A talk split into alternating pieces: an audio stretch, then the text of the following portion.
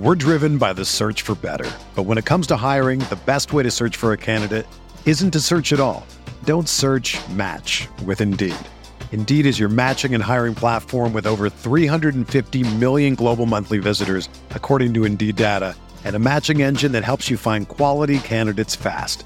Ditch the busy work. Use Indeed for scheduling, screening, and messaging so you can connect with candidates faster.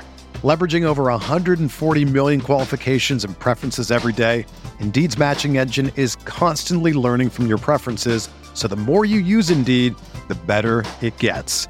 Join more than 3.5 million businesses worldwide that use Indeed to hire great talent fast. And listeners of this show will get a $75 sponsored job credit to get your jobs more visibility at Indeed.com slash BlueWire. Just go to Indeed.com slash BlueWire right now and support our show by saying that you heard about Indeed on this podcast. That's Indeed.com slash BlueWire. Terms and conditions apply. Need to hire? You need Indeed.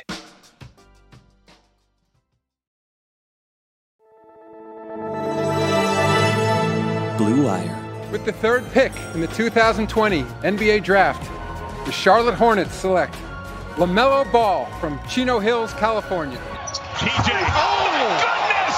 Stunning with the left hand. Devonte deep. Oh, my goodness! I don't believe it. A 30 footer to Just stop it already. What's up, everyone, and welcome into another Buzz Beat. This is Richie. Hope you guys are doing well. We actually did a post game locker room edition of Buzz Beat uh, following the 130 115 loss by the Hornets on the locker room app. And there were some technical difficulties with it.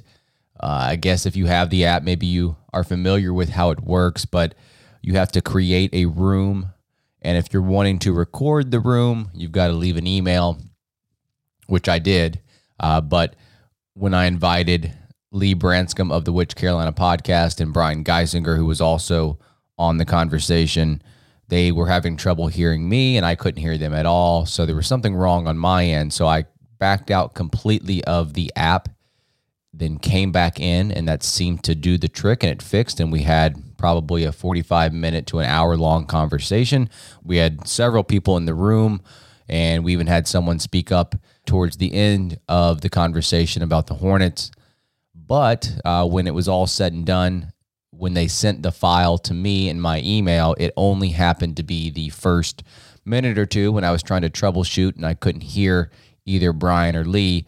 So, unfortunately, you won't get that conversation just because of, you know, a little glitch in the system there. So, what I'm going to do is I'm going to rehash the conversation that Brian, myself, and Lee had following the loss to the Nets. So, I think we started with Vernon Carey Jr., and he was getting the start last night. Uh, with all these injuries piling up, you had Graham, Hayward, obviously LaMelo, Monk. You had PJ Washington, who was out. James Borrego went with Vernon Carey Jr., who played 35 minutes last night. First four minutes, he had nine points. He had some mid range shots. He had an above the break three. His first points of the game was actually on a pick and roll with Miles Bridges. Miles Bridges fit a nice little pocket pass and he went up for an easy layup. The energy was good, the ball movement was good, the identity of the Charlotte Hornets was something that we've seen all season. And these players just step up, plug and play type of players. Yeah, obviously the offense isn't clicking like it normally does with LaMelo and Hayward and Graham and and PJ when they're out there together you have a kind of a, a, group of mixture of G League players, players that really aren't in the rotation, combined with Terry Rozier and Miles Bridges and, and Jalen McDaniels, who's stepped onto the scene as well. And we definitely hit on Vernon Carey Jr. and his impact on the game, aggressive, attacking the hoop. I thought it was it was it was great to see him be assertive in a game like this where he's getting his first start of his career in his rookie season against a team, even though that they're missing Harden. That this team, the Nets, is clearly a top two team in the East, and and they're going to end up that way. And and if you've heard or if you've seen Vernon Carey in some of his interviews, he's kind of a, a meek, shy guy, right? So to see him out there on the basketball court, I know the basketball court doesn't always translate to the media room, but he was assertive. He was attacking the hoop, and it was great to see. And I know that James Borrego came away impressed, and who knows, he may be starting again on Sunday against the Portland Trailblazers. So Cody Zeller did not play at all. Coach's decision. Um, he he was dressed, to my understanding, but he did not play one single minute. So it was a combination of Vernon Carey and Biyombo at the center rotation. A couple other notes from this game. Cody Martin conversation that we had in the locker room app is which Martin we prefer to have. Now, obviously, it's not a decision that we would want to make because combining both of these players, you have a little bit of the shooting from Caleb, you have the defense and the playmaking from Cody. It would it would form a solid rotational player, but both of these players have deficiencies. They have skills that are very pigeonholed in, in what they can do. And Brian and myself both kind of leaned Cody Martin while Lee leaned Caleb Martin in the conversation last night. Both of those players played over 30 minutes last night, but Cody Martin had a couple of nice passes in the first quarter. He whips a pass to Miles Bridges for a corner three between, I want to say, KD and DeAndre Jordan. It just goes straight through both of their hands, and he was had his back to the basket on the right block and kicks it out to the left corner for for Miles Bridges. And I believe he did the same thing in the second half as well. Now he can't shoot and his confidence is lacking. So when he tries to run the pick and roll with the ball in his hands because he's having to do that a little bit more with some of these guards out of the lineup, the opponents can just go under and it, and it cramps the spacing even more. That's a hindrance on his part in terms of how the Hornets offense looks with him in there as a ball handler. Caleb, on the other hand, you know, he's known to be this shooter, uh, slasher type of guy, but even he is not shooting the ball that great from deep. It's like he has one good game and then he has three or four straight bad ones from beyond the arc. So both of these players, I've been posed the question before: which one do I prefer? It, again, I, I go back and forth day to day on both of these players. I cannot put my finger on which one I would rather have for the future. I think I still think I would lean Cody Martin just because he is a guy that can be a pest, an on ball pest in terms of maybe shutting down a primary. And shutting down might be a strong word, but just giving fits and, and making it difficult for opposing ball handlers to take the ball up the court and get into the offensive set.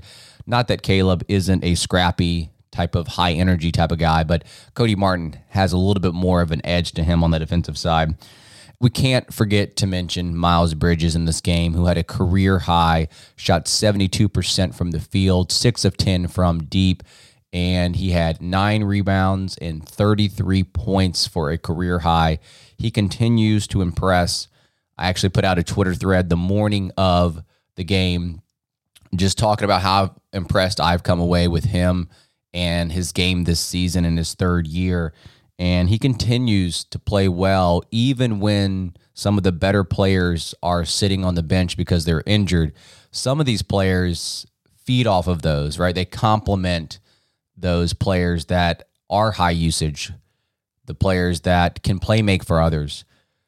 And when you have to switch roles constantly because of the changing lineups and the injuries, some players can't adjust to that. Some players are strictly a low usage, just put me in the corner, run off a couple of screens, high energy, you know, crash the offensive boards, don't put the ball in my hands type of players. But that but that has not been the case with Miles Bridges. And I'll talk about him a little bit later as we had a conversation about him. So the Hornets fall to the Nets 130, 115. I will say that the, for the first three quarters of the game, it was close. The Hornets were down 89 94 heading into the fourth quarter. Uh, they even had a lead of 14 points at one point, I think in the first quarter, as they led 35 29 after the first quarter. But it was one of those games where KD kind of slowly inserted himself into the game and he kind of had a quiet 25 points.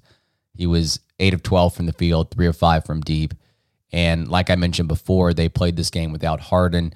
But, you know, between Shamet and Joe Harris knocking down threes, you know they they slowly crept back in this game and expanded the lead in the in the fourth quarter. Uh, it was tough sledding for the Hornets, especially early on, because I think Brooklyn started the quarter on a twenty to five run in the fourth quarter and put this game to bed. Now that drops the Hornets to one game under 500 at 27 and 28. Currently speaking, in the moment, they are in the eighth spot in the Eastern Conference. And we had a conversation, and it's a question that I'm sure a lot of Hornets fans are asking themselves. Right now, do we think that the Hornets can hold on and survive and stay within the play in range, which, as you guys know or should know, that is the top 10 seeds. If you're in the top six seeds, you don't have to worry about the play in game. And I think for a large portion of this season, especially before these injuries started to come about, I think most Hornets fans and most people that cover the team would have said, hey, you know what? This is, I, I feel confident that the Hornets could finish in the top six. At one point, the Hornets were in fourth place all by themselves. And then once when we started to see the injuries pile up, the optimism went down, the Hornets' standings went down. I think it's a very slim shot now that the Hornets finish in the top six and avoid that play in tournament altogether. But I mean, I, I guess best case scenario, they could maybe maybe seventh is a be- another best case scenario. I think that's like the ceiling, right? So you got the Nets, you got the Sixers, and the Bucks. Those are the top three. Uh, nobody is reaching those three. And then the next tier of teams, you have the Celtics, the Hawks, and the Heat, and the Knicks. Okay, those four right there. That's that's seven teams. I do think that the Hornets could surpass one of those teams to finish in the seventh overall spot, but they would have to have some luck go their way. They would have to maybe have some injuries from the other teams. Celtics are playing well with Jayson Tatum and Jaylen Brown, obviously. Hawks have played well recently, and then Heat have that that pedigree. I know that they're only a half a game in front of the Hornets right now, but again, a lot of these teams have been there before and the Hornets right now with the depleted roster, uh, they're having to win games by scrapping it out. And it's going to be tough. I, I would say realistically, if you want to be realistic, they're going to finish eight or nine. Best case, seven. If you want to be on the pessimistic side, or may, maybe you can consider it realistic, they finish 10th. If you want to be real pessimistic, they finish 11th and out of the play in tournament altogether. I don't I don't think the Bulls or the Wizards are going to catch the Hornets. I don't think the Cavs are going to catch the Hornets. Just my personal personal feeling. Uh, maybe something crazy happens. Right now, Charlotte is 27 and 28. The Bulls, who are at an 11th spot right now, are 22 and 33. So, I mean, they're five games back, but there, there's only so many games left in the season. So the way that the play in tournament works, if you're in the top six, you don't have to worry about anything. The seven and eight seed play one game to determine who is the seventh seed. So let's say the season ends today. You would have the Heat playing the Hornets. Let's just say the Heat win. Okay. They get the seventh spot. And then you have the nine and 10 teams playing the Pacers and the Raptors. Let's just say the Pacers win. Now, the Pacers would advance and they would actually play the loser of the 7 8 game, which in my scenario is the Hornets, and that would decide the eighth overall seed. So if you're in the seventh or eighth seed, traditionally the top eight seeds in the East, you have one game to work with. So if you lose, you have a chance to redeem yourself in that next game. If you are in the nine or 10 spot, you lose, you're out, right? You lose that first game, you are out. Okay. There's no coming back from that. So yes, a goal of the Hornets should have been top six to kind of solidify their spot in the playoffs. But if they get in the top seven or eight, they will have a game to work with when it comes to that play in tournament. And I think that's, that that should be the hope. That should be the realistic hope. I think best case scenario, they finish seventh. Maybe more realistic, they finish eight or nine. If you're going to be pessimistic, they're they're either tenth or out of the play in tournament. I, I personally don't think that's going to be the case. So Yes, I was actually probably more on the optimistic side. I don't know about you guys in terms of where they would finish, but I do think they're safely in the play in tournament. We're driven by the search for better. But when it comes to hiring, the best way to search for a candidate isn't to search at all. Don't search match with Indeed. Indeed is your matching and hiring platform with over 350 million global monthly visitors, according to Indeed data, and a matching engine that helps you find quality candidates fast. Ditch the busy work. Use Indeed for scheduling, screening, and messaging so you can connect with candidates faster. Leveraging over 140 million qualifications and preferences every day, Indeed's matching engine is constantly learning from your preferences, so the more you use Indeed, the better it gets. Join more than 3.5 million businesses worldwide that use Indeed to hire great talent fast. And listeners of this show will get a $75 sponsored job credit to get your jobs more visibility at Indeed.com slash BlueWire. Just go to Indeed.com slash BlueWire right now and support our show by saying that you heard about Indeed on this podcast. That's Indeed.com slash BlueWire. Terms and conditions apply. Need to hire? You need Indeed.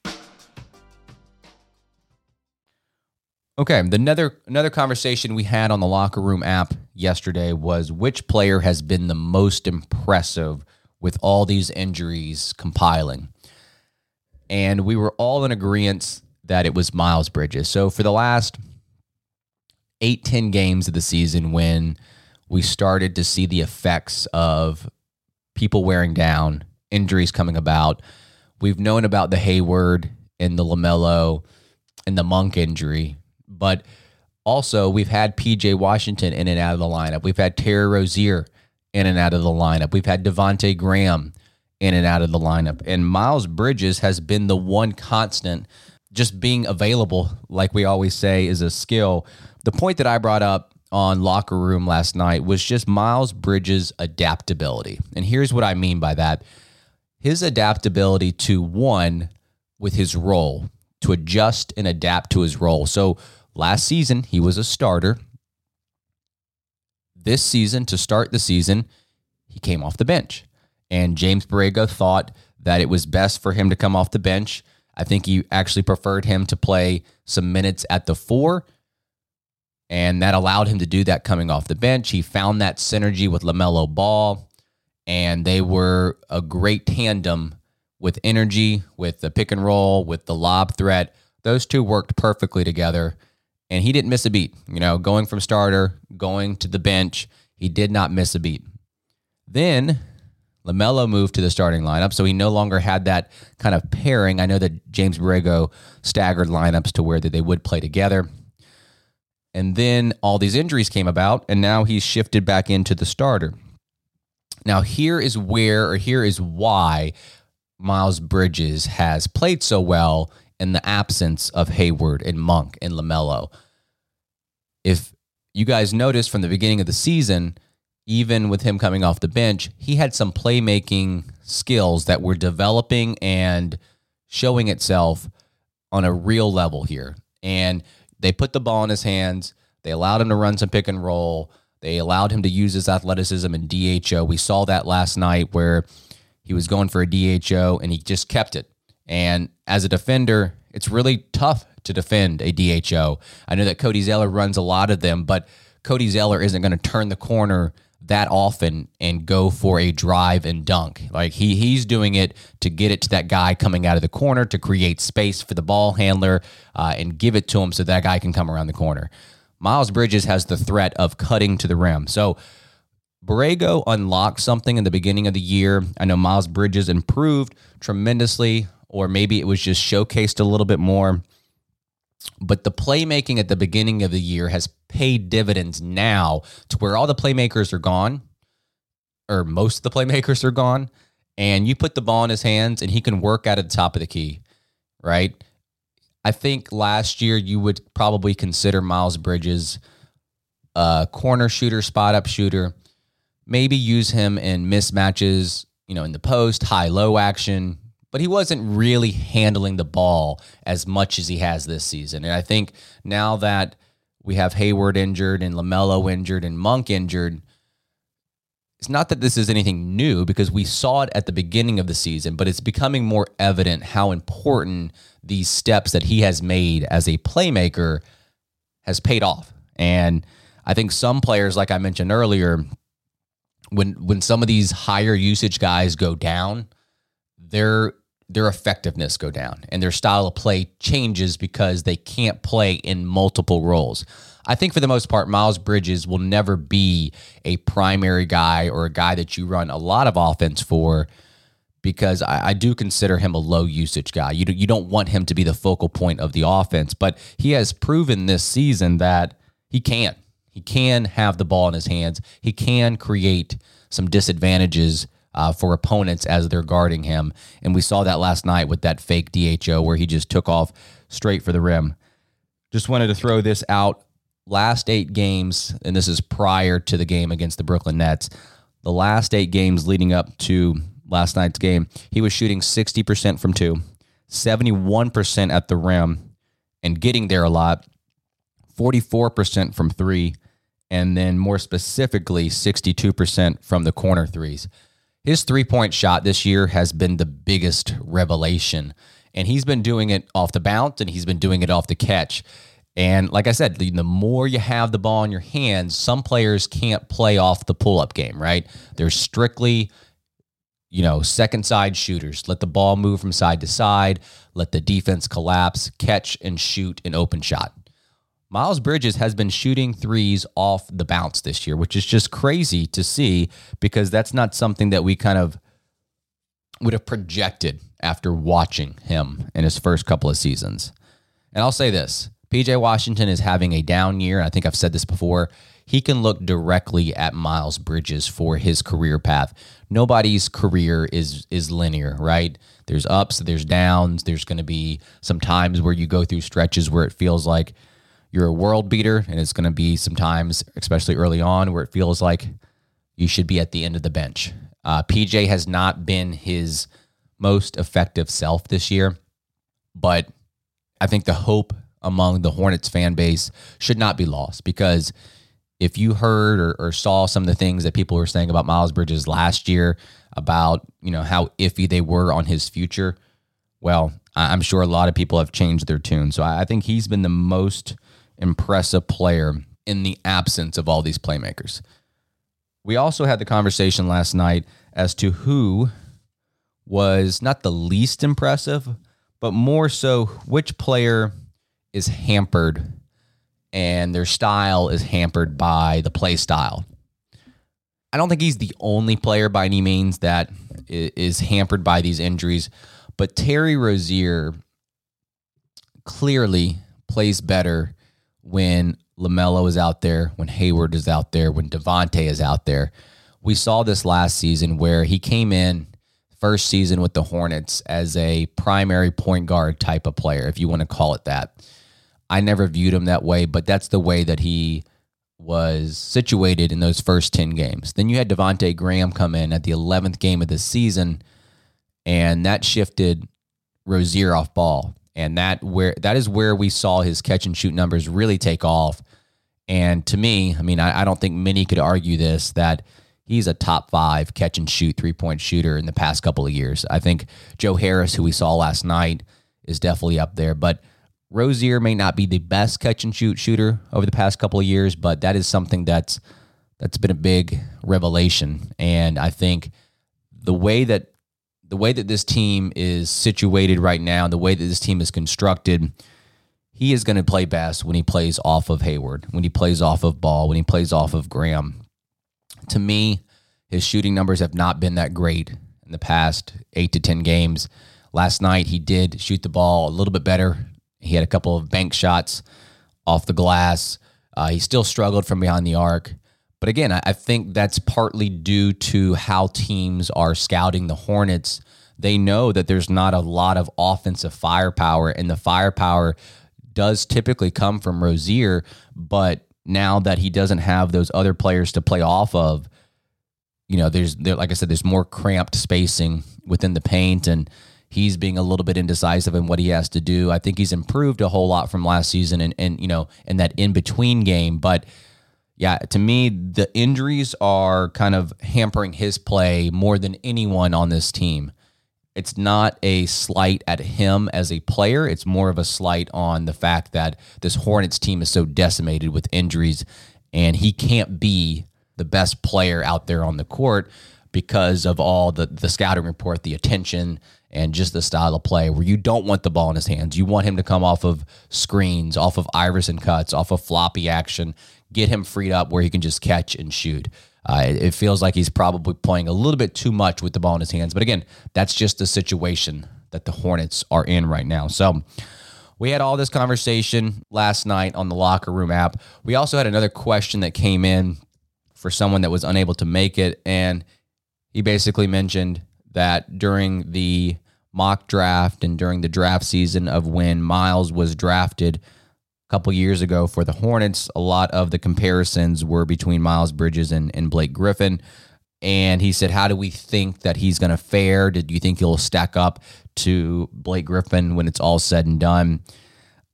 We talked about how comparisons are are just so so so tough sometimes because when I make comparisons, I do it so more so on style of play than I do production because you could you can have a guy that averages 10 and 6 and another guy that averages 10 and 6 but they play completely different. So it's tough. Comparisons are hard and there are some similarities between Miles and Blake Griffin and it's a very appropriate question as the Hornets did play the Nets last night.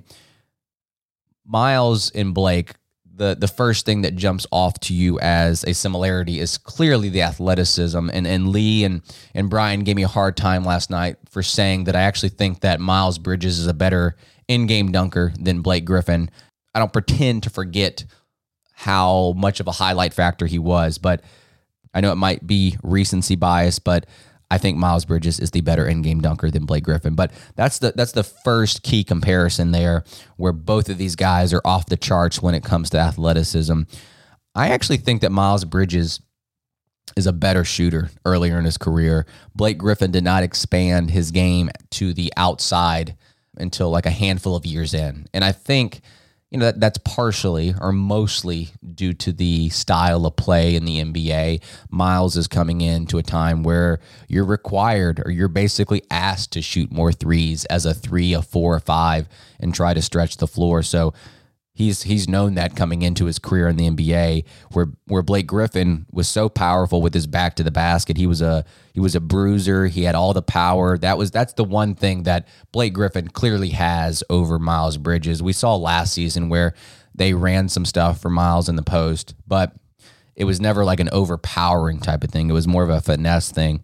So that's kind of where the comparison stops. Like it's it's so hard to compare these two players. We don't think that Miles is going to reach the production of a Blake Griffin. I guess when you do make comparisons, it's very hard to do, but you do see the the slight similarities. They're, they're both good passers as well.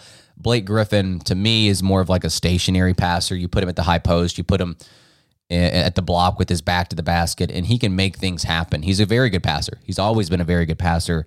Miles, on the other hand, while he gets a little wild and out of control, but he's he's a passer that can do it on the run. I think that's something that Blake Griffin has, but maybe not to the extent that that Miles did coming in. So we appreciate the question. It's so hard to do comparisons when it's all said and done. I, I don't think Miles will reach the level of Blake Griffin. All right, we're going to try to do more of these post game locker room apps. We may even do one on Tuesday when they play the Knicks. The next two games coming up are the Trailblazers tomorrow, Sunday at 7 p.m. And then on Tuesday, like I said, the Hornets are playing the Knicks. It's going to be a big one. The Knicks are playing well right now. They're six and four in their last 10 games. They've won five straight. Uh, Julius Randle had 40 some points last night, and they're sitting at 30 and 27. So a lot of games coming up against teams that are kind of in that mix in the Eastern Conference. I do wonder if the Hornets are going to be regretting the fact that they lost to the Hawks without Trae Young, that they lost to the Cleveland Cavaliers. Some of these games you're just not going to be able to get back. And I know that they've been decimated with injuries, but you got to win the games that you're supposed to win because games like last night against the Nets, even with Harden out, you're just not expected to win, right? You're, you're double digit underdogs. Uh, they played well for three quarters and they brought the energy, but it just wasn't enough for a team that as talented as the Nets. So we'll see how the Hornets fare in the uh, next couple of weeks. Uh, it's going to be very telling. I do wonder if they start to slip even more, if people are going to start talking about the lottery and just missing the play in game altogether. we will see. We will see. I think this Hornets team is a scrappy bunch. Players are stepping up. People are filling in. Roles are being shifted around. I'm a little bit more optimistic that this team can kind of stay in that seven, eight, nine spot. But again, the, the Eastern Conference has been so weird this year from that four to 10 range. Who knows what can happen? And all it takes is a five game winning streak like the Knicks, and you can propel yourself up a couple spots. So I will talk to you guys later. Have a good Saturday and go Hornets.